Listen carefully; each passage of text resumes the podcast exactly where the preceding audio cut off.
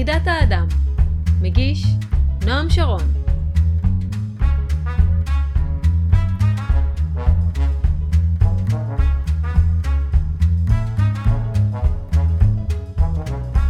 דרשתי קרבתך, בכל ליבי קראתיך, ובצאתי לקראתך, לקראתי מצאתיך. יחידת האדם, פרק 23, על הספה עם רודולף שטיינר, חלק רביעי, מיכל טליה. אהלן, אהלן, שלום, סלאם, פיס. דרשתי קרבתך, בכל ליבי קראתיך, ובצאתי לקראתך, לקראתי מצאתיך. אלה לא מילים של שטיינר כמקובל אצלנו, אלא של המשורר היהודי הגדול, רבי יהודה הלוי. אבל אם נשהה רגע עם המילים האלה, נראה שיש פה הדהוד יפהפה של הוורס המוכר של אדם עולם. חפש בתוך עצמך ותמצא את העולם. חפש במרחבי תבל ותמצא את עצמך. וההדהוד הזה, שבין האנתרופוסופיה ליהדות, עובר כחוט השני בשיחה שלי הפעם עם מיכל טליה, שסיפור חייה המרתק לוקח אותה למסע של חיפוש רוחני, העובר בין היתר בחוג לפסיכולוגיה באוניברסיטה העברית, שם היא עשתה שני תארים, למפגש עם האנתרופוסופיה ומעבר לקיבוץ הרדוף, וחזרה לירושלים במפגש עם המדיטציה היהודית, השירה הרוחנית וחיבור אל תורת החסידות. בתוך הדרך האישית שלה, מפתחת מיכל גם דרך תרפויטית ייחודית של פסיכולוגיה רוחנית. דרכה היא מלווה ותומכת ביחידים ובזוגות בנקודות מפנה בחיים. מלבד לימודי הפסיכולוגיה הקלינית הפורמליים, יש לה ברזומה גם לימודי אנתרופוסופיה בהרדוף ובירושלים, לימודי קבלה, חסידות ונאו-חסידות, הכשרה להוראה בדרך לגילוי הקול, ובתרפיה בקול ובתנועה. מארבע השנים האחרונות, למרבה ההפתעה, עוברת מיכל גם הכשרה לרבנות. מעבר לעבודתה הקלינית, מיכל מכנה את עצמה מחוללת תפילה. היא עושה זאת באמצעות שירת תפילה במעגלי שירה, וגם בתוך טקסי חיים וטקסי חגים עבריים שהיא מנחה. בנוסף, מיכל היא היוזמת ואחת המובילות של פרויקט שלום ייחודי, הנובע מתפיסה של אקטיביזם רוחני. על כל הדברים האלה ועוד, נשוחח בפרק שלפניכם. יצא קצת ארוך, אני מודה, אבל זה רק בגלל שהיה לנו כל כך כיף לשוחח. אני מבטיח שגם אתם תהנו. שלום מיכל. שלום נועם. כיף להיפגש סוף סוף אחרי אי אלו מאמרים ש... שכתבת לנו, ובעצם אה, אפשר לומר שכל אחד מהם היה ביוגרפי בדרכו. כן. אה, בין אם ממש סיפור אה, חיים אישי, או כתבה על נושא שממנו היה ברור שהוא משקף את הדרך האישית שאת עברת בדרכך הרוחנית. אז כיף אחרי כל המאמרים האלה לפגוש אותך פה ממש פנים אל פנים. ו- ולהכיר, אז נעים, נורא רבה. נעים להיות פה. גם לי. מיכל, אה, בואי תספרי לי ו- ובעיקר למאזינים, תמיד טוב להתחיל מלספר אה, מי את, מה את עושה, מה, הביא, מה הביאך עד, עד הלום. אז אה, טוב, אז אני אגיד שבעיסוק שלי המרכזי, אני פסיכולוגית. רוחנית. אוקיי, אז זה כבר, uh, אני שם פה נעץ ראשון, פסיכולוגית ראשון. רוחנית. בואי תסביר לי אחר כך למה את מתכוונת. אני אסביר לך, ואני רק אומר שאני גם אדם uh, שהחיים שלי, uh, אני יכולה להגיד, שהחיפוש הרוחני uh, מאפיין אותם, נקרא לזה כך. Uh, ש... כן. אוקיי, זה נאץ שני מבחינתי. כן. כי החיפוש רוחני מאפיין, כלומר, כתופעה אה, מתמשכת, ולא כמשהו שהיה בשלב מסוים של החיים ועבר, אלא בהחלט. כמשהו שעד היום, כאילו, את יוצאת פה... מסיימת אה, את השיחה, את יורדת למכולת ואת מחפשת רוחנית. כאילו, אה, בוא נגיד שלקחת את זה קצת אה, אה, רחוק וקונקרטי מאוד, אבל, אבל כן, אני חושבת ש... בשונה באמת ממשהו שהיה שייך לאיזושהי תקופה מסוימת בחיים, התרחש, התחיל, התרחש והסתיים, אז כן, אז אני יכולה להגיד שהדבר שה, הזה ממשיך אצלי, הוא פשוט uh, מקבל צורות שונות בתקופות שונות. אוקיי. Okay. אבל הוא ממשיך, פנימית הוא ממשיך כל הזמן. אז uh, אני, אני כן... Uh, העולם של האנתרופוסופיה, שלמדתי אותו בתקופה מסוימת בחיי, אה, השפיע עליי בצורה גם כן, אה, אה, בצורה בלתי, אה, איך אומרים? לא רוורסבילית. בלתי הפיכה. בלתי הפיכה, תודה. אבל אה, אחר כך אני גם, אה, ועד היום אה, מחוברת לעולם הרוחני היהודי, אוקיי. ושם אני בשלבים מתקדמים של להפוך לרבה. רבה. רבה וואו. קוראים לזה היום. יש רב ויש רבה. אהה, אהה. ואני עסוק, עוסקת ב, בלימוד וב... אמ, ב, אני קוראת לעצמי מחוללת תפילה. אה, הרבה הרבה בחוויה רוחנית, שאני קוראת לה תפילה במובן הרחב של תפילה. אה, אז אני עושה את זה עם אה, קבוצות של אנשים, ו... ואני גם פעילת שלום. ואם יהיה לנו זמן, אני מאוד אשמח. לדבר גם על זה, ולראות איך הדבר הזה מתחבר לתחומים הקודמים, הראשונים. וואו, טוב, זה באמת אה, מין ככה ב- ב- ב- בדקה וחצי פרסת אה, עולם אה, מאוד מלא, עשיר, רב כיוונים וגוונים, ובאמת קשה לדעת אה, מאיפה להתחיל, אני לא יודע. אה, אתה מתארת את עצמך כרבה, ב-soon to be רבה, כן? זה לא, פה בפודקאסט אי אפשר לראות, אבל אנחנו, אני לא יושב עם אישה בחצאית ושביס לראשה. נכון, נכון. אז על זה אתה רוצה? לא, שאני אגיד אולי... משהו? טוב, אז אה, נכון, אה, עדיין אני חושבת שהתודעה הישראלית ברובה כאילו לא אה, מודעת לזה שה... שרוב היהדות היא יהדות אה, לא דתית אורתודוקסית. רוב היהדות בעולם, אם ניקח את יהודי העולם, אז ה- ה- היהדות הדתית, או האופן, אה, הצורה להיות רב או רבה או אדם דתי שאנחנו רואים כאן בארץ, היא מיעוט שבמיעוט בתוך אה, העולם היהודי. מסתכלים על עולם היהדות באופן כללי. עולם היהדות בעולם. זאת אומרת שאני רבה, אני, אני רבה בזרם הרפורמי, מה שאומר שאני לא, לא שייכת לעולם, לעולם הסוציולוגי הדתי. סוציולוגית אני לא דתייה. כן.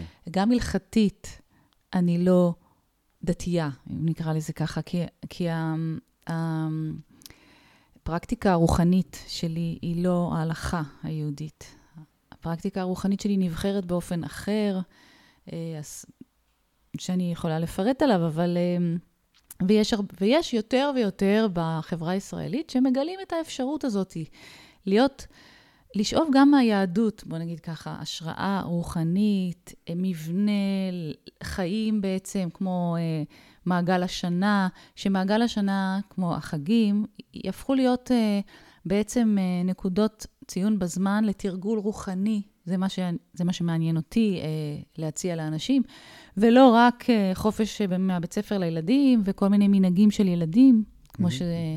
כמו שקורה לנו בכל החגים בעצם, כן? חנוכה זה סביבונים וסופגניות, זה לילדים, ופורים זה תחפושות, זה לילדים, ו... וכ... וכן הלאה. אבל בעצם יש לנו במסורת היהודית, כאשר מסכימים אה, אה, לחצות את הדיכוטומיה המעוותת שנוצרה בחברה הישראלית, במדינת ישראל, בין, אה, בין דתיים לבין חופשיים בדעתם, כש, כש, כשיוצאים מהקופסה הזאת, אז מגלים שבמסורת היהודית, ובמיוחד בזרמיה המיסטיים יותר, שזה הקבלה והחסידות, יש אוצרות רוח מדהימים, שדרך אגב מתקשרים ומדברים רבות עם האנתרופוסופיה. טוב, זה מאוד מעניין. אני חייב uh, להגיד שבאופן אישי, um, יש משהו ביהדות, ואולי אני תופס אותה בצורה שטחית וחיצונית, או באמת לא התאמצתי מספיק כדי להגיע לרבדים האזוטריים והעמוקים שלה, שפוגשים בקבלה ובחסידות. אני נעצרתי בשלב uh, שבו ראיתי שהיהדות היא דת uh, שממדרת uh, נשים, mm-hmm. שממדרת את כל מי שהוא לא יהודי, mm-hmm. מה שלא יהודי הוא, לא, הוא, הוא פחות מבן אדם, mm-hmm. וכל הגישה הגזענית הזאת, אני לא יודע איך להגדיר אותה אפילו, פשוט אמרה לי, טוב, זה, זאת לא, זה לא הדת שלי, זה לא מעניין אותי בכלל. נכון. אני לגמרי איתך. גם אני, גם אני לגמרי זוכרת היטב, אותי אומרת, זה לא הדת שלי. אם זאת היהדות, אני לא יהודייה. אני לא יודעת מה אני כן, אבל יהודייה אני לא. תשמע, זה, זה יש פה המון המון עניינים, גם היה מי הוא יהודי, כן, ההגדרה הזאת, בוודאי שהיהדות היא גזענית, ולו בגלל, מתוך הגדרתה, מי שמי הוא יהודי זה כן. עניין גנטי. אז קודם כל יש כאן עניין גזעי במובן הזה. כן.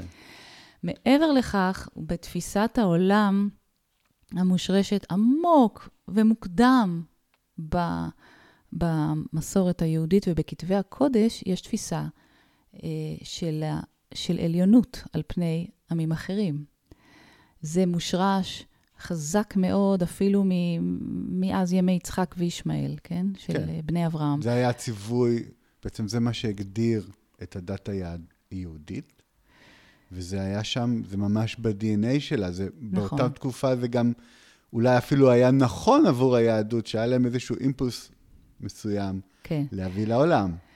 נכון, נכון, אפשר לומר ככה, באמת, אה, יש תפקיד, גם שטיינר כמובן אה, אה, כתב, דיבר על זה, שלעם היהודי היה תפקיד ממש ממש חשוב באבולוציה הרוחנית של החברה בואי האנושית. תגידי אותו עבור אלה שלא מכירים את הנושא, שאני מניח שלא מעט.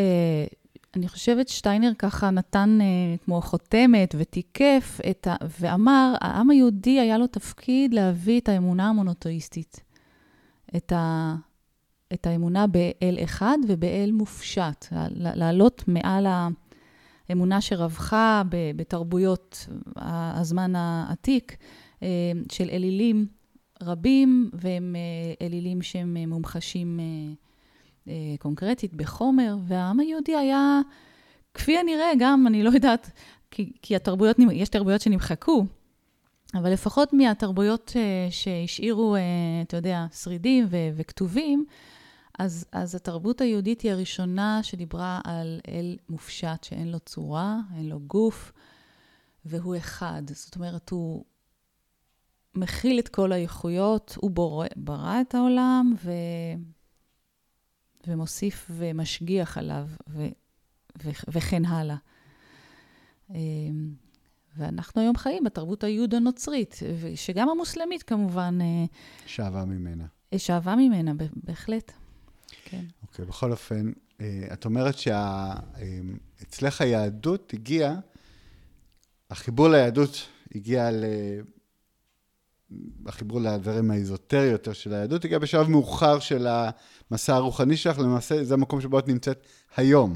נכון. אז בואי רגע נעשה עצירה פה, מהמם. ונלך אחורה, נתחיל בהתחלה, כן. וספרי קצת יותר אה, היסטורית, ביוגרפית, אה, על, אוקיי. הח... על החיים שלך, מה בעצם, איך זה התחיל, כי אני כן. מניח שלימודי הפסיכולוגיה היו שם די בהתחלה, נכון? נכון, נכון.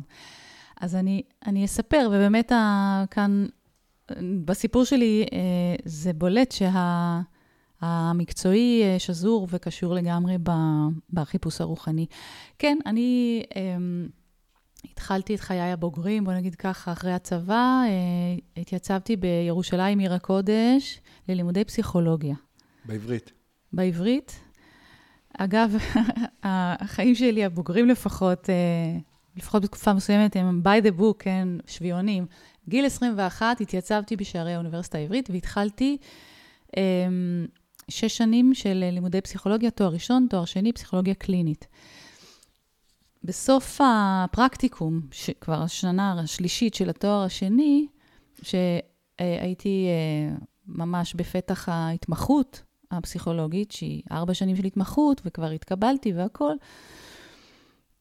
אז ג'אק, כמה חודשים לפני כן, כן, פתאום נפתח, אה, נפתח סכר גדול בנפש נשמה שלי. אני אגיד סכר בגלל ש...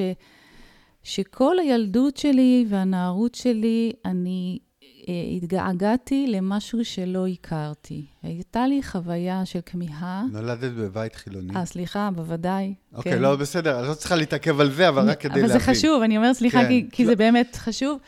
טוב שאתה שואל אותי שאלות uh, טובות.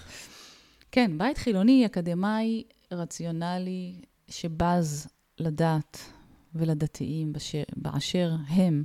מוכר. אה, כן. אז זאת אומרת, במבט לאחור, אני גדלתי בדלות רוחנית. אבל זה- פנימית חיפשת משהו תמיד ולא ידעת. פנימית, לא, כן, אני חיפשתי בלי לדעת שאני מחפשת. אני התגעגעתי ולא ידעתי למה.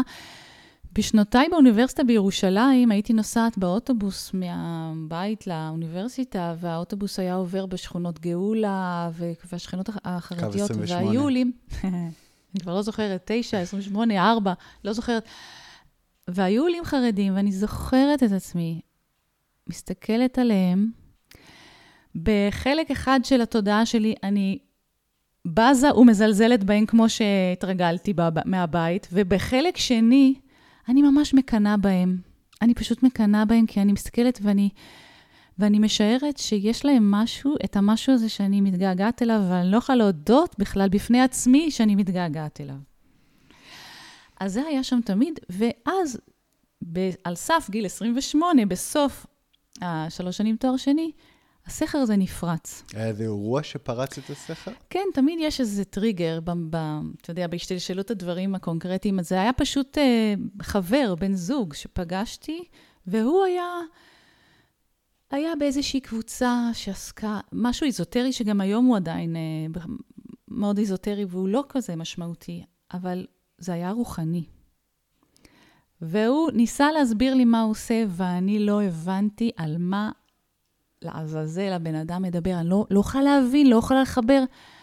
מה זה? כי מראש שזה היו מושגים רוחניים שאני לא, זה לא היה, זה לא היה הלקסיקון שלי, כאילו, עוד לא היו לי שום כלים להבין, אבל זה סקרן, זה נורא סקרן. לא רק מה הוא עושה שם, בכלל, איך שהוא דיבר על העולם, איך שהוא התייחס לדברים שאנחנו ביחד פגשנו, זה מאוד מאוד משך אותי. אז אני חושבת שזה היה הטריגר. Uh-huh.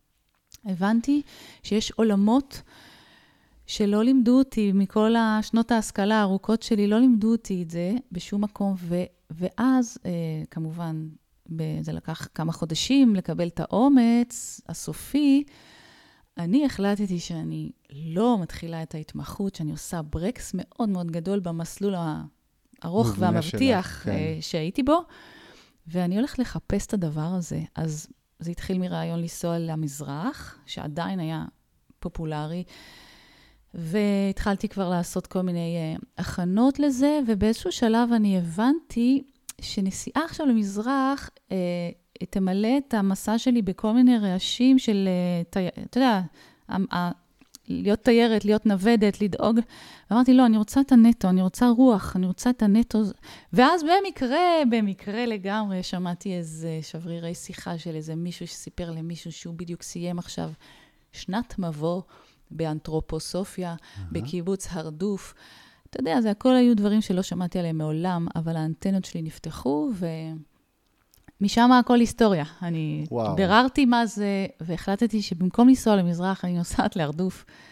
ואני נכנסת ללימודי אנתרופוסופיה, יהיה מה שיהיה, אני הבנתי שזה משהו... למה הבנת שאנתרופוסופיה זה מה שאת מחפשת? אני חושבת שזה מקרי, תראה, מקרי במרכאות, אתה יודע, מקריות. אין...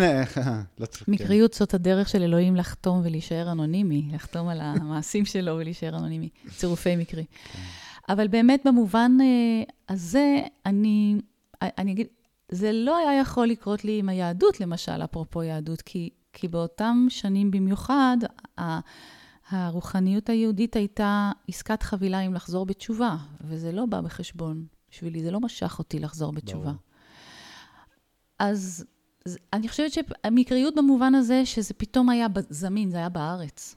דווקא העובדה שלא הייתי צריכה להתחיל לנסוע רחוק, קסמה לי. זה מאוד מאוד חכם ו- ובוגר, את יודעת, אפילו בגיל 28, אה, לא, אני לא מצפה למצוא את הבגרות הזאת, אה, כאילו, אני מתאר את עצמי בסיטואציה הזאת, אולי הייתי, כן, הודו, כאילו... כן, נכון, מאוד, אה, זה גם זה קסם לי, אבל כן, הייתה לי שם הרגשה ש... אה, לצמצם רעשים מסביב לא, לא, וללכת לגמרי. לדבר עצמו. לגמרי, אוקיי. אז, אז אז אומנם משם הכל היסטוריה, אבל אני יכולה בכל זאת לפרט. אז, אז הייתי בשנת מבוא בהרדוף, והיא באמת אה, שינתה את אה, מהלך אה, חיי, גם המקצועיים וגם הפנימיים. אה, חזרתי לירושלים אחרי שנה, המשכתי בללמוד, האופציה להמשיך ללמוד לימודי אנתרופוסופיה הייתה לימודי חינוך, אז mm-hmm. נכנסתי לסמינר אה, חינוך בדוד ילין. במחזור השני שלו, משהו כזה, לא, לא סגורה, לא, לא mm. שני, אבל לא משנה. שזה ב, כבר היה בשנים במכללה. הראשונות. זה, כן, אז אולי אני אגיד זה, שזה היה במחזור או הראשון או השני שזה היה במכללה. כן.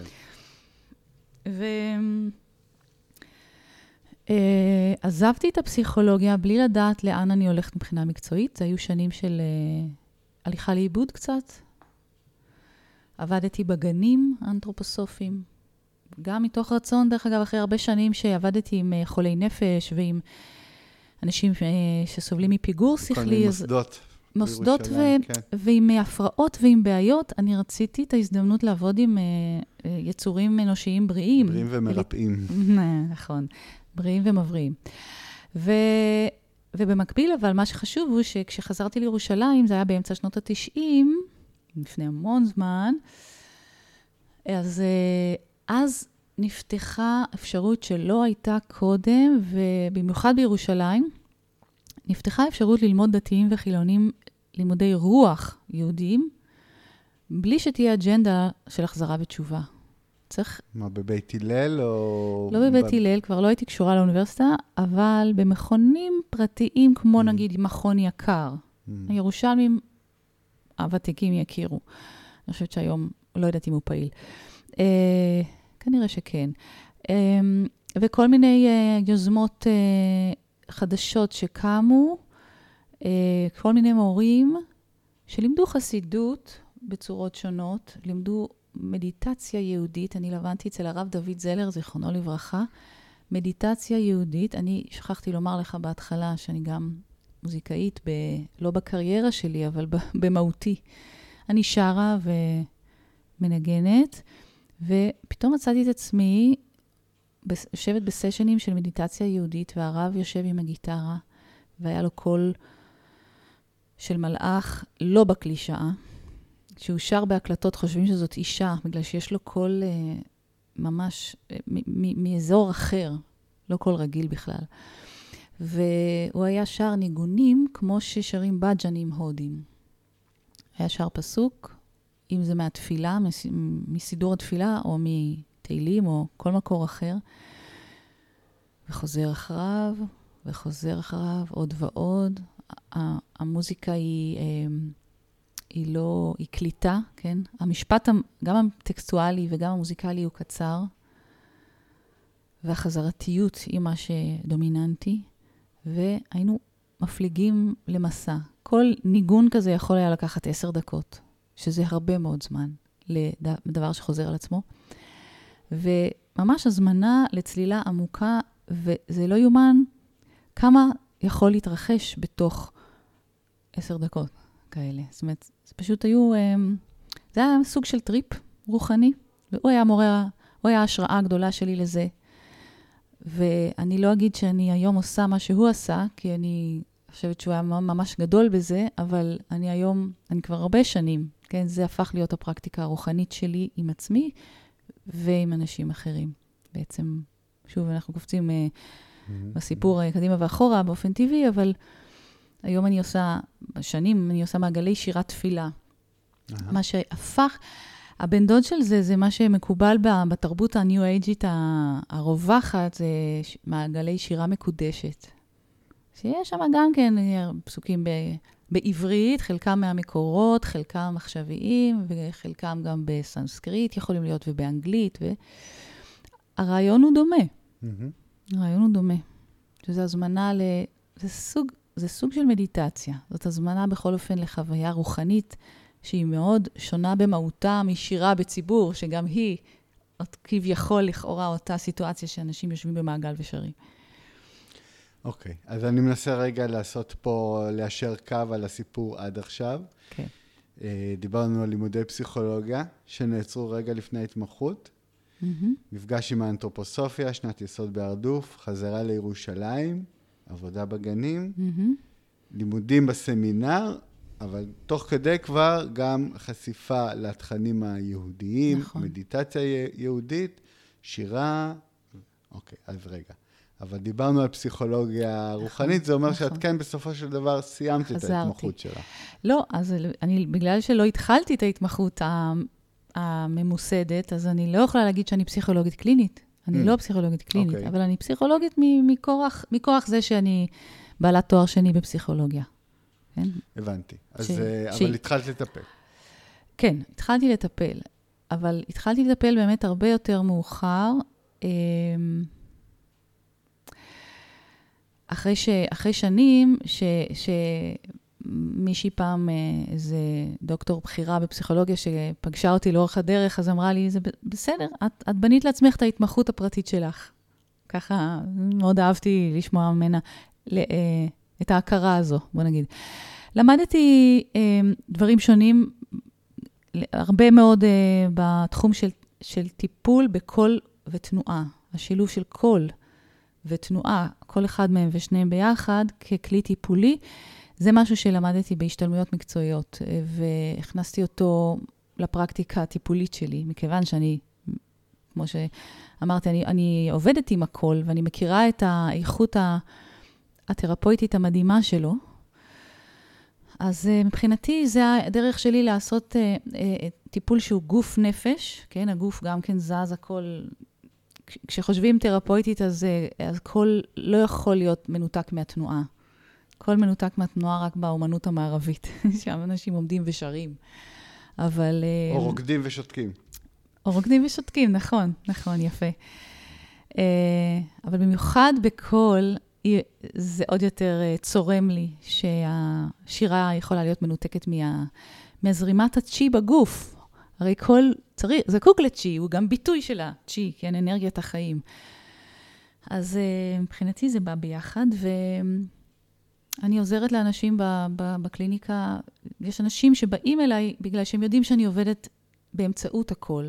יש אנשים שבאים כי הם מרגישים שהם חסומים, והם רוצים לפתוח את החסימה שיש להם על הכל, אני מתכוונת. איך נראה סשן אצלך בקליניקה? אז אם uh, נצלול רגע לזה, קודם כל, כל סשן נראה אחרת גם ב, עם אותו אדם, ו, אבל במיוחד בין אנשים שונים. אבל סשן עם אדם שבא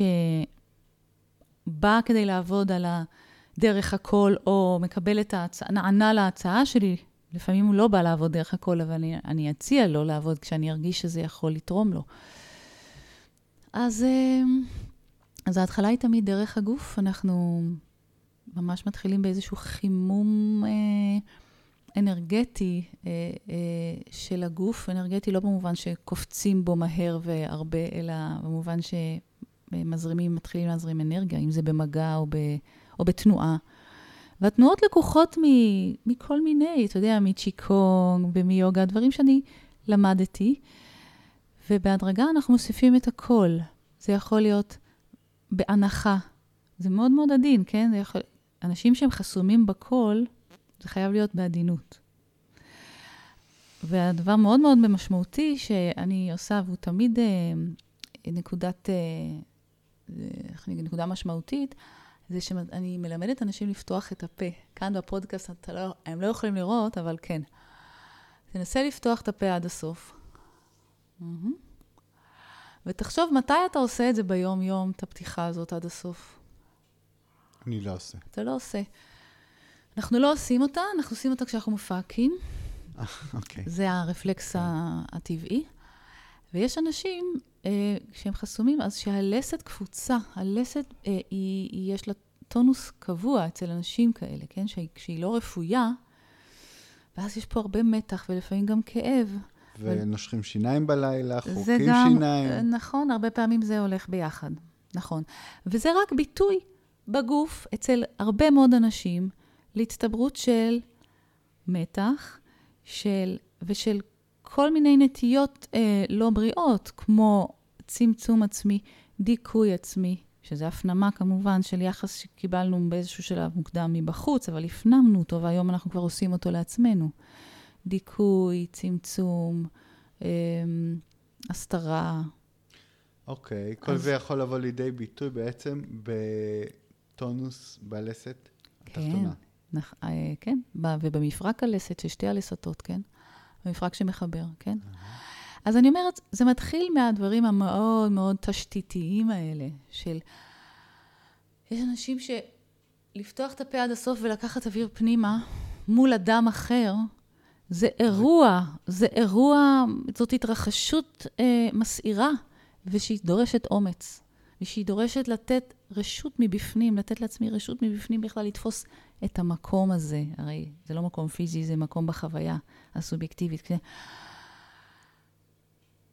כן אני עושה כאן תנועה של uh, נשימה פנימה ופתיחה של הפה, והידיים גם כן, כן, כמו איזה אה באוריתמיה, נגיד ככה. Um, ו- ו- ושוב, והכל מתווסף בהדרגה, וכל העניין הזה של הפקת קול, הקול הוא לא איבר בגוף, אבל לכן הוא כל כך מיוחד. מה הוא באמת? מה הוא איבר? הוא לא איבר.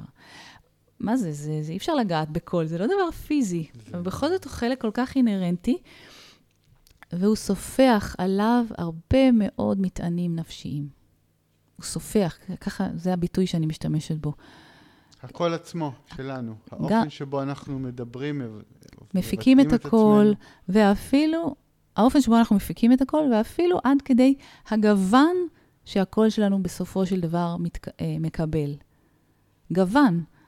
זאת אומרת, יש פה גם אה, היבטים פיזיולוגיים, אה, נגיד אצל גברים זה במיוחד בולט, נכון? יש את האנשים עם הקול בס, ויש את האנשים עם הטנור. Mm-hmm. שזה גם פונקציה של ממש מבנה מיתרי, ו- כן. ו- כן, ותיבות התעודה וכולי.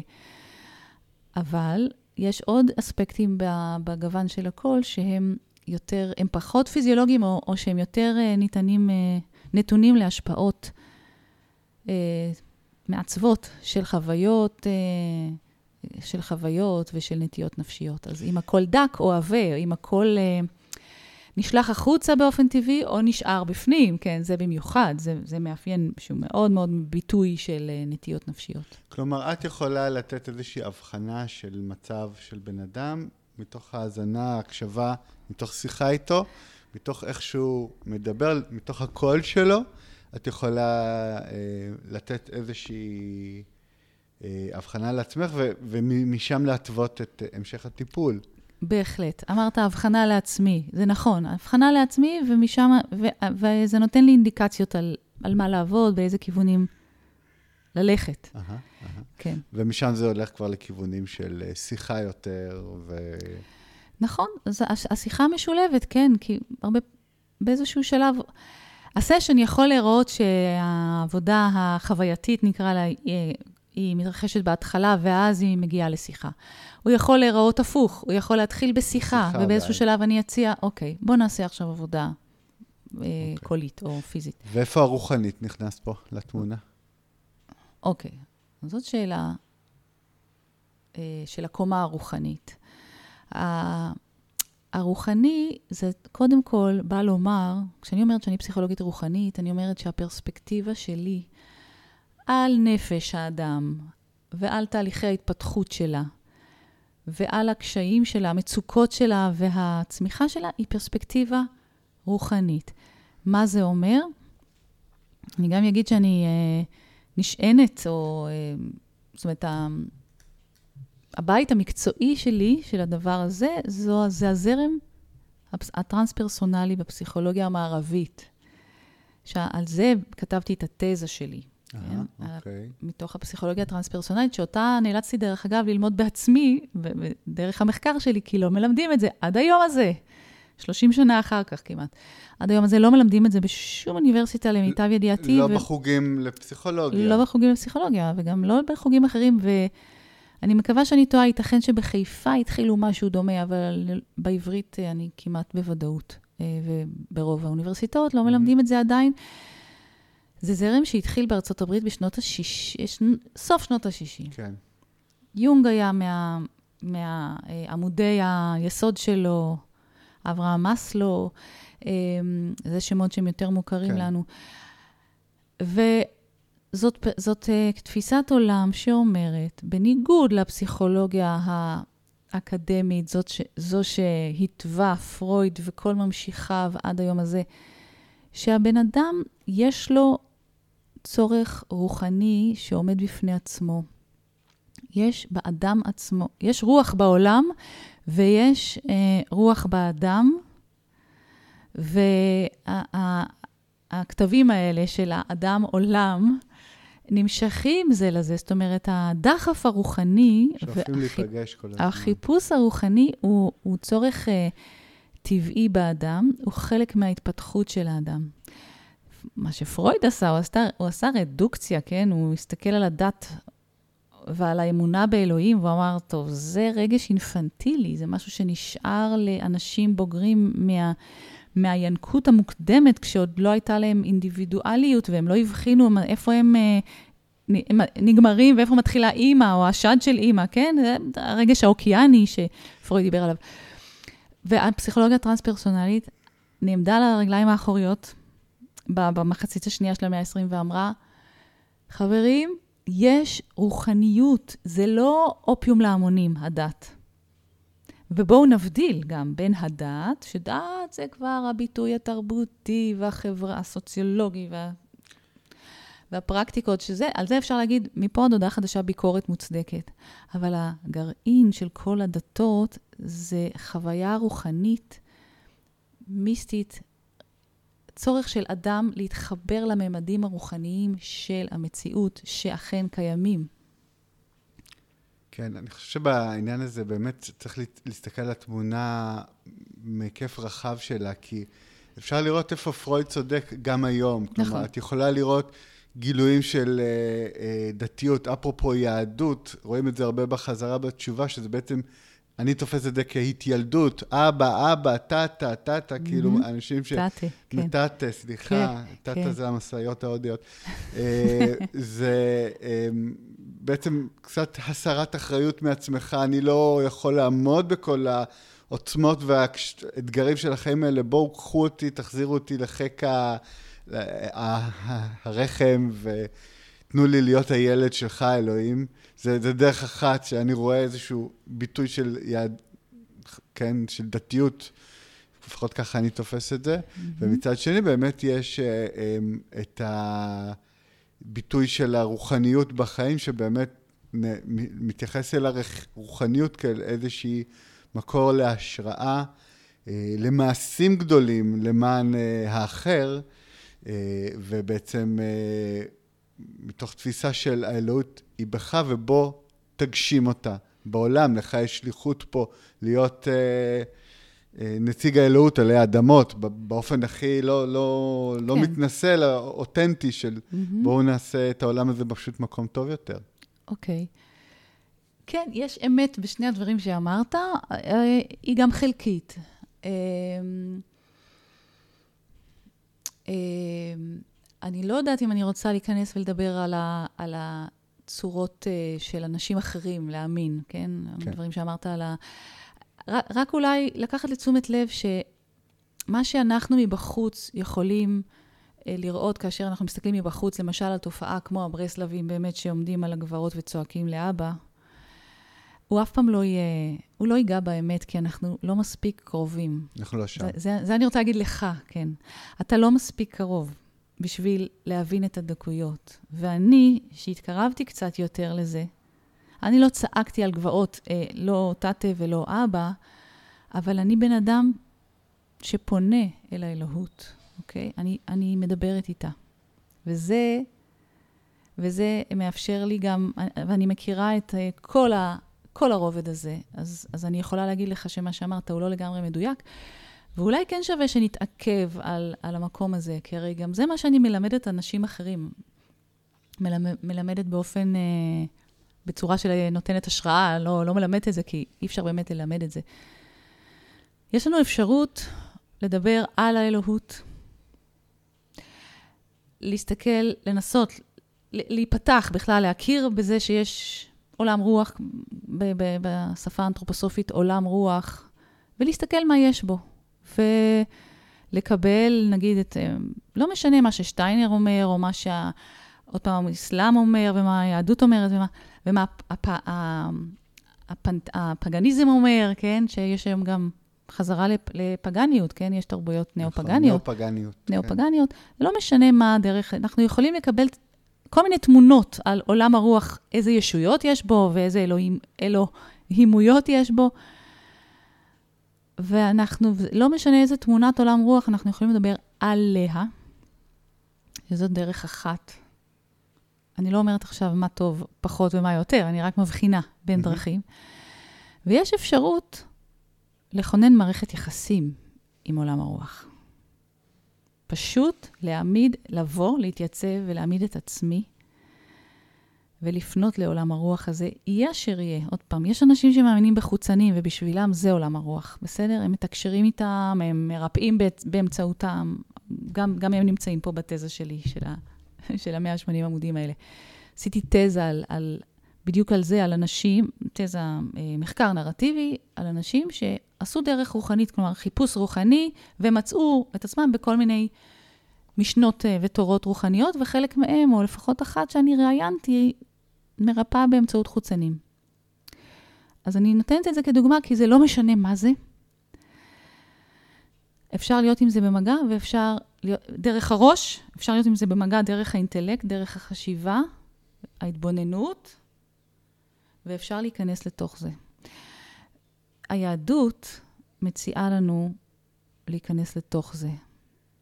בהתחלה, רגע, היא מציעה לנו בתור התחלה, זאת אומרת, היא גם מכירה, יש ביהדות גם את הדיבור על. אלוהים, הרבה מאוד מדבר, מדברים עליו ב"הוא". הקדוש ברוך הוא. כל, כל ברכה בר, אה, בעצם מכילה את, את הגוף השלישי, אבל כל ברכה במסורת היהודית היא, היא מתחילה בגוף שני, ברוך אתה, אדוני אלוהינו מלך העולם, ואז עובר לגוף שלישי בורא פרי הגפן למשל, או שהכל נהיה בדברו, או לא משנה מה, המוציא לחם מן הארץ. זה מתחיל בגוף שני, וזאת ההזמנה, לעמוד, להתייצב ולדבר עם האלוהים. אוקיי, כלומר... יש גם שלב שלישי, אם אה, נגיע אליו. תגיעי, בואי תגיעי, כי אני רוצה לסגור הש... את זה ואז להגיד משהו. השלב השלישי הוא השלב של החוויה האחדותית, של האחדות המיסטית, שזה לא אני ואתה. זאת אומרת, השלב הראשון זה אני והוא. בורא השלב הראשון זה בכלל גוף שני, זה ברוך אתה אדוני, זה הקשר הישיר. לא, הדיבור אל. כן, אני, אני ממספרת אותם ראשון, שני, שלישי, לא בסדר, זה טוב דווקא בשביל להבין את הדברים. אז לא, הראשון זה גוף שלישי, הראשון זה הכי רחוק. בתודעה זה לדבר על. Mm-hmm. גוף שלישי זה אומר, הוא, הוא ברא את העולם, הוא שומר עליי, הוא סופר לי, סתם, אני, אני נותנת גם את הדברים המגוחכים בעינינו יותר, הוא סופר לי אה, מצוות ועבירות, זה הוא. Uh, השלב השני הוא מתקרב יותר, זה אתה. ברוך אתה, אדוני אלוהינו מלך העולם. אלוהי, נשמה שנתת בי, טהורה היא, וכולי. זה דיבור ישיר. זה שמיים וארץ בין שתי המצבים האלה. זאת ההזמנה הגדולה. ומה שאני אומרת, שהיהדות גם מכילה את השלב השלישי, הקרוב עוד יותר מאשר אני ואתה. אתה מנחש מהו? אנחנו. אני מנחש כי כבר אמרת. אה. אני לא אמרתי אנחנו, ואני גם לא אגיד עכשיו אנחנו, זה לא אנחנו, זה, זה, זה כבר זורק אותנו כמו לבודהיזם ולזן בודהיזם. זה לא אני וזה לא אתה, זה זה. זה זה, זה מה שזה, זה מה שיש. אם אני בתפילה, אז זה לא אני מתפללת אליך אלוהים, אלא בתוך כדי חוויית התפילה שלי, אני כבר אין, באמת, הגבול בין אני לבין אלוהים הוא נמחק, ויש רק תפילה. ואני תפילתי, נאמר בתהילים. ואני תפילתי זה, זה ניסיון ל, לבטא את החוויה הזאת. שאני והתפילה שלי כבר נהיים דבר אחד, ו, וממילא גם אלוהים נהיה אה, חלק מזה. גם, גם אני וגם אלוהים נעלמים כישויות נפרדות. ומה שיש זה את חוויית האחדות עם המציאות, עם ההוויה. וזה המובן החסידי לאדוני אלוהינו, אדוני אחד. שמע ישראל, אדוני אלוהינו, אדוני אחד. לא במובן שהוא אחד ואין אלים אחרים. לא במובן הזה שהוא אה, האל הכי טוב, וכל השאר, האלים של העמים האחרים הם לא אמיתיים. זה שייך לתפיסות באמת מוקדמות באבולוציה של הרוח היהודית. החסידות באה ואמרה, אדוני אחד, זה אומר, אין דבר מלבדו. אין, אין מקום פנוי ממנו, שהאלוהות היא הכל. כולל אנחנו. ואתה, אם אתה שם לב, כאן זה כבר מתחיל להישמע מוכר גם מהאנתרופוסופיה. זאת אומרת שגם הגבול בין תוכי, אני האינדיבידואל, לבין העולם החיצון, הוא מטשטש. כשאנחנו עולים לרמה של תודעה רוחנית, הגבול הזה כבר פחות רלוונטי, והאלוהים הוא גם בחוץ והוא גם בתוכי. זאת אומרת, אני יכולה למצוא אותו, לא צריכה לעלות בסולם יעקב השמיימה כדי למצוא אותו. אני יכולה פשוט להעמיק בתוך תוכי, בנשמה, ברוח, בקבלה. חפש בתוך עצמך ותמצא את העולם, ותמצא את אלוהים. בספר יצירה, שזה ספר קבלה הכי קדום שיש לנו, מהמאה הראשונה או ספירה, כתוב, ואם רץ לבך, שוב אל המקום. אה, והרב קוק אמר, אה, מי שישוב האדם אל עצמו, מיד ישוב אל האלוהים. זאת אומרת, שוב אל המקום. המקום הוא גם התוכי עצמי העמוק שלי, והוא גם האלוהים. זה ממש, אה, כאילו את פה סוגרת את כל המעגל הזה, שגם אצלך כאילו מגיע, שאת נמצאת כרגע מעין תחנה סופית זמנית ב, ביהדות, ששם את מגיעה למפגש הזה של אדם עולם מתוך החוויה, מתוך ה... אה, הרגש הפנימי של האחדות הזאת שמגיעה מתוך הפרקטיקה, מתוך התפילה, מתוך ההתייחדות הזאת עם האלוהים. ו- וזה מרגש אותי באופן אישי, ואני תוהה ביני לבין עצמי אם לא לסיים פה עכשיו, כדי לא לקלקל. בשיא, כן, כדי לא לקלקל מהרגע שבו אנחנו נמצא, עם, אה, אה, או להכניס בכל זאת איזשהו סיפור גם אישי ו- ואיזושהי הבנה שלי, כי בעצם אני, אני מרגיש, ואת הזכרת ואמרת שהאנתרופוסופיה והיהדות אה, מגיעות אה, בסופו של דבר לאותה נקודה, אה, אבל אני מרגיש שבאמת ביהדות, כמו שאת מתארת את זה בחסידות לצורך העניין, זה באמת מגיע ממקום רגשי וחווייתי. נכון. ואילו באנתרופוסופיה זה מגיע ממקום שכלי. נכון מאוד. ואני רוצה פה להגיד, ככה קצת לספר על עצמי, בסדר? וכשאת סיפרת בסדר. על הסיפור האישי שלך, אני מצאתי המון אה, אה, הדהודים ונקודות אה, דומות. גם אני נולדתי בבית אה, חילוני לחלוטין, עם אה, בוז, אה, גם בוז אמיתי כלפי אה, חרדים ו, ודתיים. ושום קרבה למסורת וליהדות. משפחה של כל הסבים והסבתות ניצולי שואה היה ממש אה, אפילו כעס. אה, אה. ו... ובתוך זה אני נולדתי, אבל מגיל די צעיר הבנתי ש...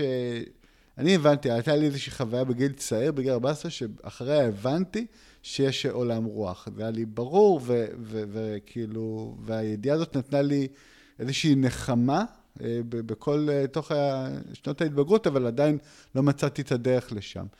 ו, אה, וזה קרה רק אחרי הצבא וטיול בהודו, ששם משהו, איזשהו סכר שנפתח, ופתאום התחלתי להתחיל לחפש את אלוהים, ובאמת בהתחלה חיפשתי את זה בתוך התרבות ההודית, קצת ביהדות, לא מספיק.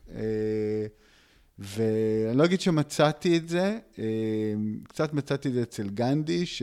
ש... שדרכו דווקא הגעתי לאיזשהו, הדרך שלו לחיות את האמונה הייתה בשבילי מאוד, מאוד אה, משמעותית, אבל אה, בוא נגיד, הרגשתי שהגעתי הביתה כשפגשתי את האנתרופוסופיה, זה לא היה בגיל 28, זה היה קצת קודם, 25 אולי, אבל... טוב, אתה מתקדם. לא, לא יודע, אבל באמת ב-28... שנה ראשונה בבית ספר אדם, כאילו, והתחלה אמ, של עבודה אז בעיתון בית הספר, אבל זה כאילו הכל, דברים בפאזלים התחילו, בפאזל האישי שלי התחילו להתחבר, וכאילו מצאתי את המקום שלי, ומאותו רגע אני מרגיש בבית, ואני עדיין באותו בית, ואני כבר 15 שנה בתוך הבית הזה, אפילו יותר, ועובד ועושה את מה שאני עושה.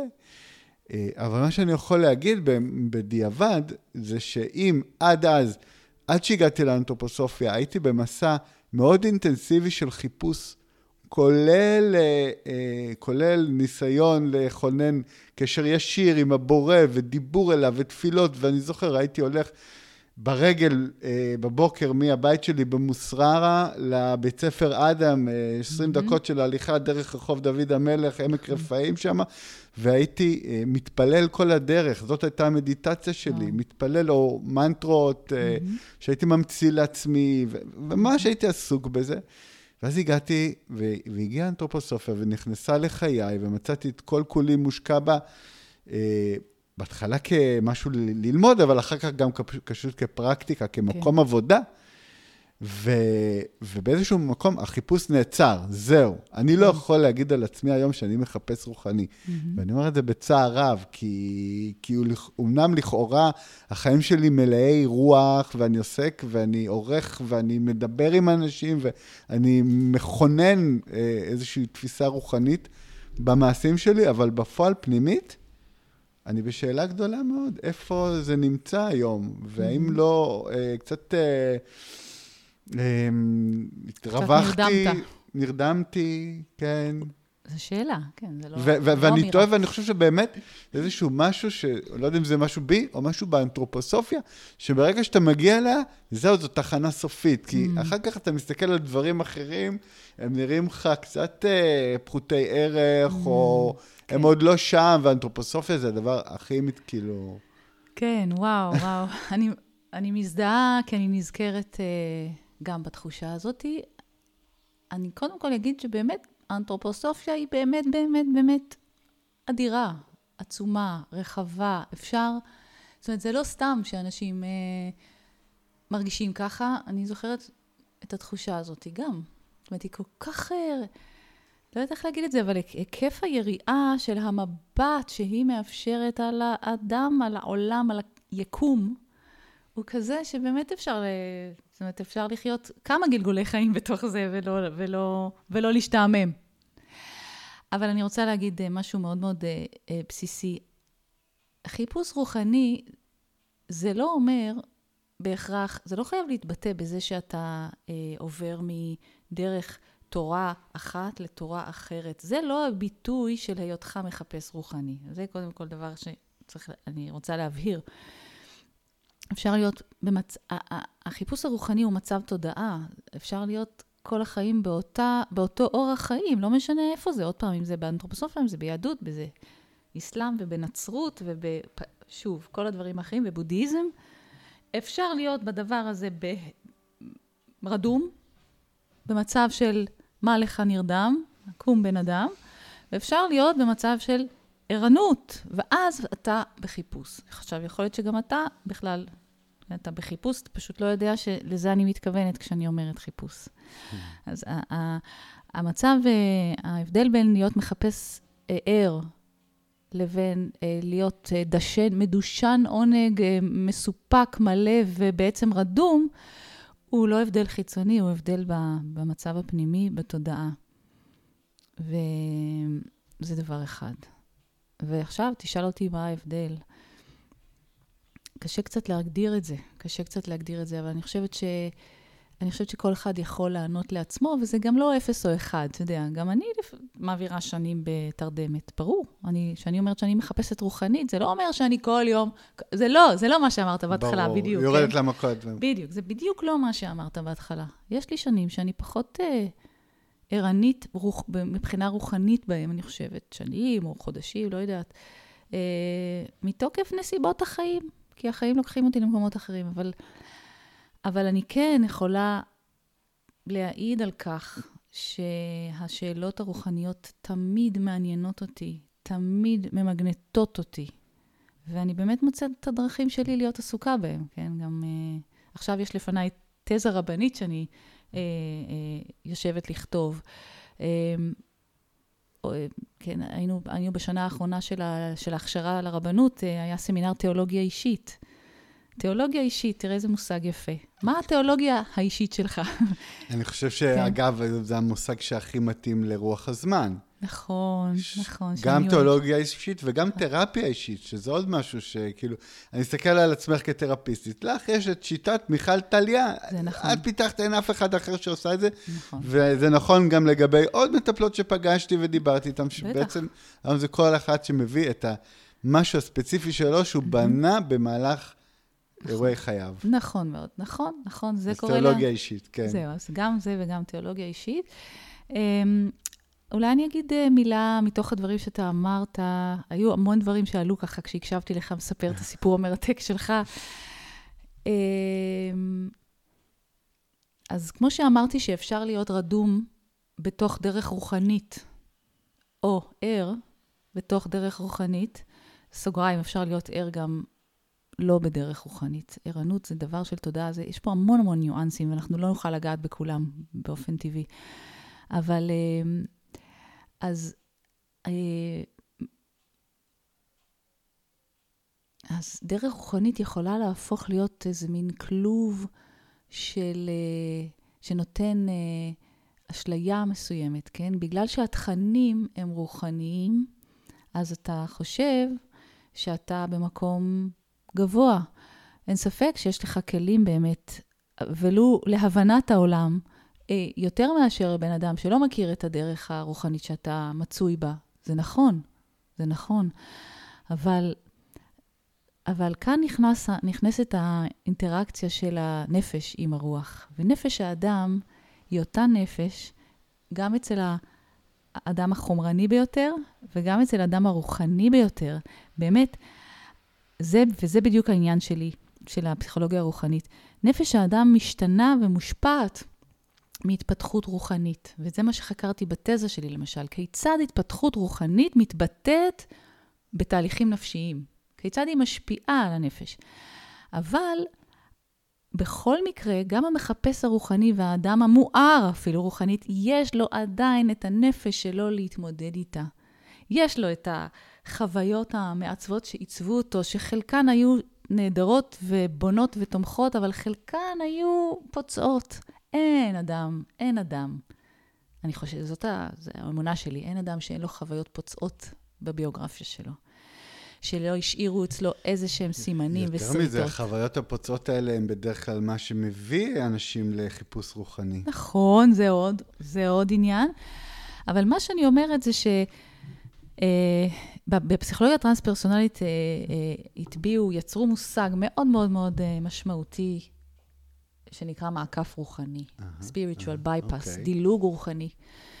ו, וזה אה, מונח שמכיר בתופעה הזאת, שכמו שהתחלתי לומר, שבגלל כל העוצמה, נגיד, והקפיצה הגדולה שהרוח יכולה להציע לחוויה האנושית, שאתה פתאום קופצים לממדים הרבה יותר חופשיים ופתוחים ורחבי מוטת כנפיים, אז, אז אנחנו יכולים להירדם שמה ולהפוך עיוורים כלפי דברים שהנפש שלנו אה, עדיין, אה, בוא נגיד, אה, מתקשה בהם, או תקועה בהם, כל מיני חסימות, כל מיני אזורים אפורים, ואנחנו מזניחים אותם, אנחנו מדלגים מעליהם.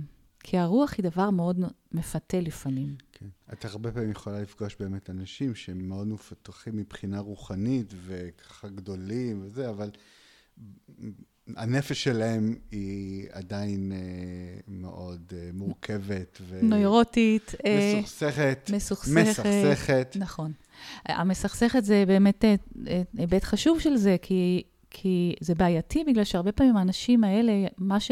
אה, מה שמוזנח אצלם זה למשל יחסי אנוש, כן? הם יכולים להיות מאוד לא אה, מפותחים ביחסי האנוש שלהם, בדפוסי התקשורת שלהם, והם יכולים להזיק שם, מכיוון שיש להם המון המון כוח מתוקף הגודל הרוחני, המדרגה הרוחנית שלהם. אנחנו מוצאים את זה בכל דרך, וגם באנתרופוסופיה, אצל מורים רוחניים, אצל מנהיגים, אצל גורואים. מה זה גורו, למשל? גורו במקור זה, זה מילה אה, ללא מטען אה, שלילי, אבל גורו בשפה שלנו זה כבר, יש לזה מטען שלילי, כי זה אומר שזה אדם עם איזושהי מדרגה רוחנית כנראה, אבל שהוא כבר מנצל אותה לרעה, כן? הוא מנצל את המאמינים שלו לרעה. מי שזה קורה לו, זה קורה לו בגלל שהוא לא התפתח נפשית. אתה מבין? בגלל שנוצר פיצול ונוצר מעקף. כי כאשר הדרך נעשית במחובר, כאשר אנחנו במודעות גם לנפש, לדפוסים שלנו ולצרכים שלנו, אנחנו דואגים למלא אותם בצורות בריאות, אז אנחנו לא נופלים במלכודות. יש, יש פיתוי מאוד גדול להשתמש לרעה בכוח. לא משנה, גם, גם אם אתה פוליטיקאי, לא, לא, לא רק אם אתה מורה רוחני. כל, כל כוח, כוח הוא... כן? גם אם אתה אה, טייקון, כן? זה לא משנה איזה כוח. אז עבודה רוחנית אה, היא גם עבודה מוסרית, גם ביהדות, כן? זה נקרא עבודת המידות. אבל יש פיתוי שם מאוד גדול לדלג על עבודת המידות ולהגיד, אה, נו, אני מואר, אני, אני ישבתי מול uh, מישהי ש... שאמרה לי, תשמעי, אני, העולם האסטרלי, זאת אומרת, אתה יודע שהיא מהאנתרופוסופיה, הוא גלוי בפניי, הוא פתוח. אני יושבת מולך, אני, אני יודעת מה את מרגישה. סתם אני נזכרת בזה כרגע, כי זה בעיניי, זה, זה סימן רך ועדין עדיין, אבל זה סימן לאיזה גאווה, כן? לאיזה יהירות. אני רואה איזה סימן, עוד פעם, זה, זה סימן קטן למלכ... לפיתוי, למישהו שנפל בפיתוי הזה. להרגיש שהוא, כן, כל יכול ואיזה אומניפוטנט. לא, סליחה, את לא... אני לא רוצה להמשיך לשבת לידך בכלל, אם את רואה אותי אה, ואין לי שום אה, הגנה. כן, אז אה, גם אם, את, גם אם במקרה את רואה הכל, כמו שאת אומרת, אז כן, אז הבחירה לומר את זה, כן, היא, היא מעידה על איזושהי... בעיה. על איזושהי בעייתיות, כן. אוקיי. אז זהו, אז, אז תפר הזה בין נפש לרוח, בעצם גם בעבודה הקלינית שלי, זה מה שמעניין אותי. אני חושבת שהמון אנשים שהולכים בדרכים רוחניות, באנתרופוסופיה ובכל דרך רוחנית אחרת, הם נדרשים שם, הם מאותגרים שם אה, בעבודה. אז בעצם את אומרת, ראשית כל עבודה רוחנית בעבודה נפשית על עצמך, קראת לזה תיקון המידות, אי אפשר שלא להזכיר את האמירה של שטיינר בכיצד קונים, שעל כל צעד אחד בהתפתחות הרוחנית יעשה אדם שני צעדים בהתפתחות המוסרית שלו. Mm-hmm. אני לא חושב שזה מה שקורה לרוב, אבל זה לא, שם... לא, זה קורה ו... לרוב. אני רגע רוצה כן. לתקן אותך. Mm. פה אוקיי, ירדנו על הגורואים וזה, אני כן. חושבת שהם המיעוט. אני חושבת mm. שלרוב זה מה שקורה. אוקיי. לרוב האנשים. אוקיי, קבל, קבל כן, את ההערה כן, הזאת. כן. ו... וזהו, ו... ו... ומבחינתי, מה שפה התווסף גם, ודבר נורא נורא מעניין, אה, ל... שהבאת בשיחה, ואני רוצה לקחת את זה ממש אישית אליי לחיים, זה באמת את ה... שוב הניסיון הזה להתחבר לאלוהות מתוך החוויה הנפשית, רגשית, ולא רק השכלית. נכון. כלומר, לא רק להבין... אה, את ישות אדם עולם ולקרוא את הוורס עליה, אלא, אלא mm-hmm. ממש אה, נכון. לנסות להתחבר אליה, וזה, כן, זה יכול להגיע מתוך אקטים של דבקות. בדיוק, יפה. בהקתי קוראים לזה ב, אה, בהקתי, בתרבות נכון. ההודית שאיתה התחלתי, כן. וביהדות אני מניח שזה פשוט דבקות. זה דבקות, בחסי... עוד פעם, זה החסידות הביאה את המושג והחייתה אותו. כן, החסידות אמרה. תראה, החסידות באה במאה ה-18 ואמרה, היא באה לעולם יהודי מאוד מאוד יבש, שבדיוק הגיע למקום הזה שהוא מדבר על האלוהות. יש אמנם uh, טקסטים בסידור התפילה, אבל אנשים אומרים אותם בלי שום חוויה פנימית. ואז החסידות אמרה, אנחנו רוצים להרגיש את אלוהים, אז בואו נרקוד אליו, בואו נשיר אליו, בואו נדבר איתו. רבי נחמן, למה הם צועקים אבא אבא? כי רבי נחמן אמר, לדבר. אנחנו צריכים לדבר אל אלוהים כמו, כמו החבר הכי טוב שלנו. אז בואו נתבודד מחברת בני אדם, נמצא ליער, התבודדות. דברו אליו, דברו אליו, תכעסו עליו, תרקעו ברגליים. תצעקו. כן, הוא אמר, בוא, יש יותר מדי יראה ופחות מדי אהבה, פחות מדי קרבה עם אלוהים. בואו נחזיר את הקרבה. כן, זה באופן אה, כללי מה שהחסידות אה, האימפולס של החסידות בא לעשות. ו, ו, ובהשראת הקבלה, עוד פעם, החסידות היא, היא ענף שמשתלשל לו מהקבלה. החסידות דיברה על החוויה האחדותית, על, על אה, ביטול הדואליות בין האינדיבידואל האנושי לבין האלוהים, כאילו עוד, אלוהים הוא לא רק ישות על, הוא גם אולי ברא את העולם והכל והוא והוא, אבל הוא בעצם, הוא גם אני, הוא, גם, הוא פשוט הכל, הוויה. הוויה. אה, שם, גם שם הקדוש של האלוהים וגם פשוט כל מה שיש, ההוויה. טוב, מיכל, באמת אה, מאוד מעניין. כל מה שיש לך להגיד, ובאמת, כאילו, השיטה, זה נראה שבאמת לאנשים שזה מתאים, יש הרבה מה להתערם אה, מעבודתך כפסיכולוגית רוחנית. איפה, איך זה קורה? איפה פוגשים אותך? Mm. אז uh, יש לי קליניקה בביתי בקרקור, פרדס uh-huh. חנה קרקור, uh-huh. ואני מקבלת גם ברמת השרון, okay. יום אוקיי. בשבוע לאנשי יום המרכז. יום, יום מרכז. כן. Uh, שם פוגשים אותי ברמה פרטנית. ו... ואני רוצה לומר שגם. בתחום שלי כרבה, אז, אה, אז אני אה, יוזמת, אה, אם זה חגים מסוימים, ריטריטים בחגים, או מפגשים של כמה שעות של הכנה רוחנית לפני חגים. זה דברים שאני עושה, אפשר גם להזמין אותי להגיע, אם יש קבוצה במקום מסוים. אוקיי. וזה, וזה כולל לימוד של המהות הפנימית של החג, אם זה חגי תשרי, זה תמיד ה highlight, השיא של השנה, יום כיפור במיוחד. יום כיפור אה, האחרון עשיתי ריטריט ביער הקרוב, אהה. עם 20 אנשים. מה, במה, כל החג? כל החג היינו ביער, ושעות, כל, כל תפילה, נגיד אה, ערבית, שחרית, נעילה, זה ככה שעתיים-שלוש, עם המון המון שירה, בעיקר שירת תפילה. אמרתי, זאת הפרקטיקה הרוחנית שלי, וזה מה שאני בעיקר מציעה. אבל גם עם, אה, עם דיבור, עם לימוד, עם, אה, עם התעכבות על הטקסטים, שהם אה, לפעמים פסוק אחד יכול לתת מזון לשנה שלמה, אם לא לחיים שלמים, כן? אבל לפתוח, לפ- אנחנו פותחים רבדים עמוקים של, של אוצרות הרוח, כמו שאמרתי, שביהדות, שהם חלק מה... הם חלק מהליטורגיקה, ליט, אה, ליטורגיה של, ה, של החג, כן? אה, והכנה רוחנית לפני חנוכה, גם לחנוכה מסתבר, כשמסתכלים בעיניים אה, חסידיות על כל חג, גם החגים הכי, שאנחנו רגילים שהם סתם לילדים, כמו חנוכה ופורים וזה, ופסח, אז יש עומקים נפלאים. מבחינתי, מעגל השנה העברי הוא גם כן אה, בעצם איזשהו סולם או מערכת אה, של פרקטיקה רוחנית, שאפשר לעבוד איתה לאורך השנה. אז אפשר אה, גם את זה לקבל ממני, אני גם יוזמת ומפרסמת okay, אוקיי, אז בפייסבוק קהילת פרדס וכולי. חנה הולכת אה, להרוויח מאוד מההצטרפות. שלך אליה. נכון, שהצטרפתי רק בקיץ האחרון, נכון. אוקיי. ואני אמרתי בהתחלה כן. שאני גם פעילת שלום, אז אני אוקיי. אגיד גם על זה רגע כמה. משפטים. השלום בסוף, באזורנו תמיד נדחק בסוף ל- לאחר כך. לסוף. לסוף, ככה לפרפראות, כן, אבל אבל... אבל זה מה שצריך. זהו, למעשה זה לא פרפראות מבחינתי, כן. זה נדבך מאוד מאוד חשוב בעשייה שלי, זה הנדבך של העשייה למען שינוי חברתי, זה בעצם, כן. אנחנו חיים, אה, אה, אנחנו חיים כאן, ולחיות כאן זה אומר לחיות בתוך הסכסוך הישראלי-ערבי.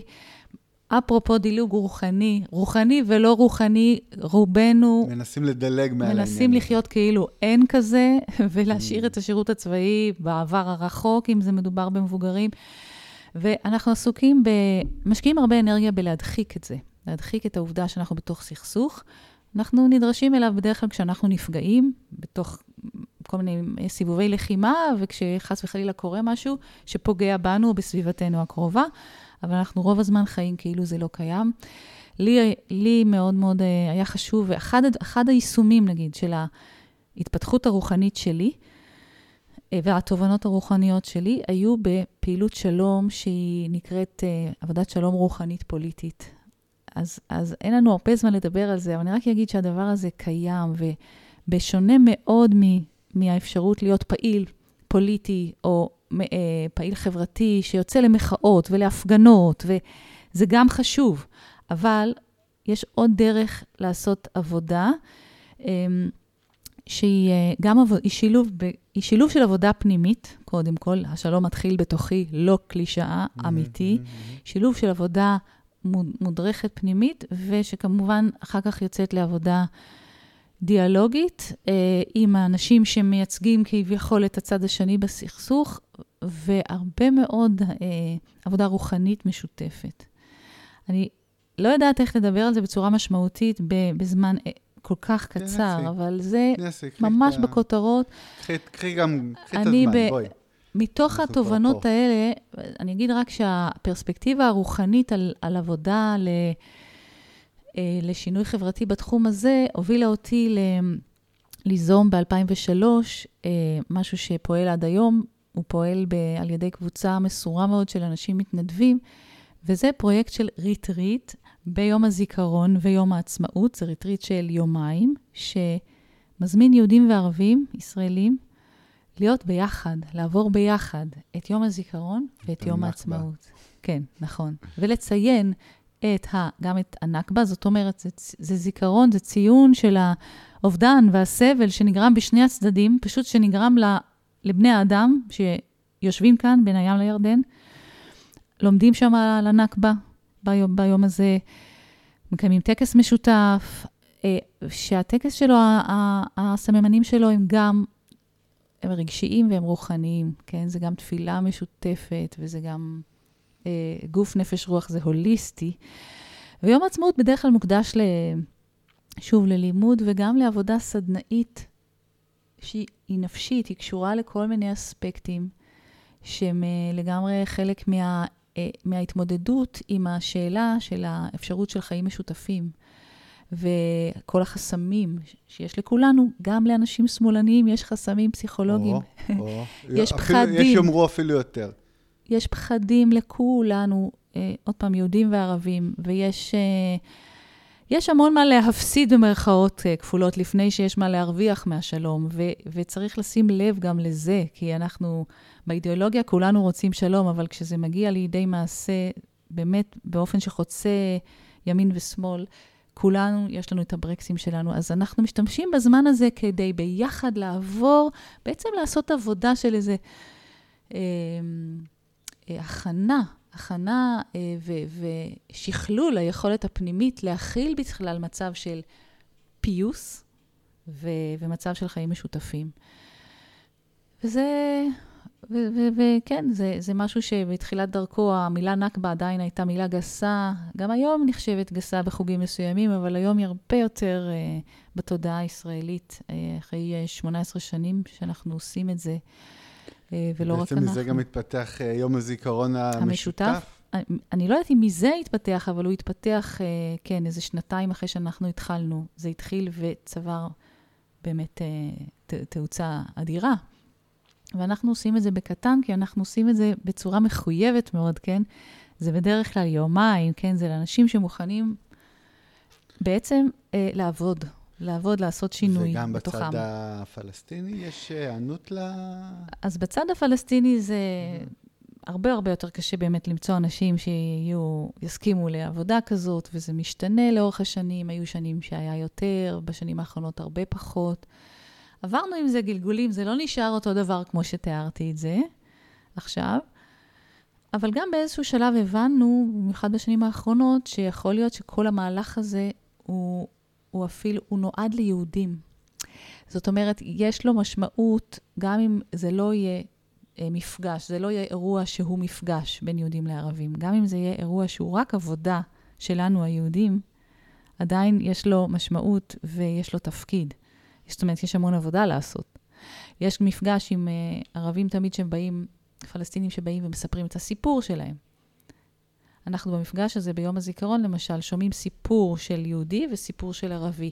זה מייצג את התפיסה שלנו שהיא מורכבת, שהיא אומרת, לא, אין פה צד אחד שהוא יותר צודק מאחר, אין פה סיפור אחד שהוא יותר נכון או צודק או, או חשוב מהשני, אבל מה שחשוב זה לנסות להכיל את שני הסיפורים כל הזמן. וכשאנחנו חוגגים עצמאות, כן, לזכור שיום העצמאות הזה הוא יום הנכבה של הצד השני. בעצם דורש, זה, זה למשל, רק זה לבד, זאת עבודה פנימית מאוד תובענית. איך להכיל, איך להיות גם בשמחה וגם באבל. מה זה, אני, איך, איך אני, איך אפשר? הרבה יהודים אומרים, עזבו אותי מהנכבה, יום העצמאות זה בדיוק היום האחד בשנה, אני מוכנה לשמ... לחשוב על הנכבה בכל שאר ימי השנה, אבל ביום עצמאות תנו לי לשמוח. אני, אני לא מבטלת את זה, אני מבינה את זה. אני אומרת רק שדווקא ביום העצמאות, הרי אנחנו לא חושבים על הנכבה כל השנה, דווקא ביום העצמאות, איפה שאנחנו זוכרים מה, מה, את השמחה שלנו ואת התקומה שלנו, זה הזמן לזכור שהתקומה שלנו כרוכה כרוכה באופן אה, אינהרנטי ובלתי אין אה, בחורבן של הקבוצה השנייה שחיה כאן. זה היום לזכור את זה. זה לא חוכמה לזכור, זה חוכמה, אבל לא, מס, לא מספיק לזכור את זה בכל יום אחר. אלא להפך, זה כמו לשבור כוס בחתונה. כן? ביום שאתה הכי, הכי שמחה, השמחה הכי גדולה שלך, אני שוברת את הכוס כי אני רוצה לזכור במקרה של המסורת את חורבן הבית, אבל זה לא משנה, זה, זה לזכור את, ה, את המקום השבור שבמציאות. זה לזכור את המצבים שעדיין דורשים תיקון. אז זה מה שזה מבחינתי, וזה מאוד מאוד חשוב, כי זה, כי זה באמת משפיע על האנשים. אה, להיות עם במודעות לצד הסובל, לצד המוחלש, לצד ה... למה שדורש תיקון עדיין. מיכל, היה לי באמת אה, עונג ומאיר אה, עיניים, וגרמת לי לחשוב על דברים מחדש אה, בצורה חדשה, וגם לחשוב על עצמי אה, ועל דרכי בצורה קצת אחרת, אז ממש תודה לך על זה. תודה רבה, נועם, על ההזדמנות, על ההקשבה שלך.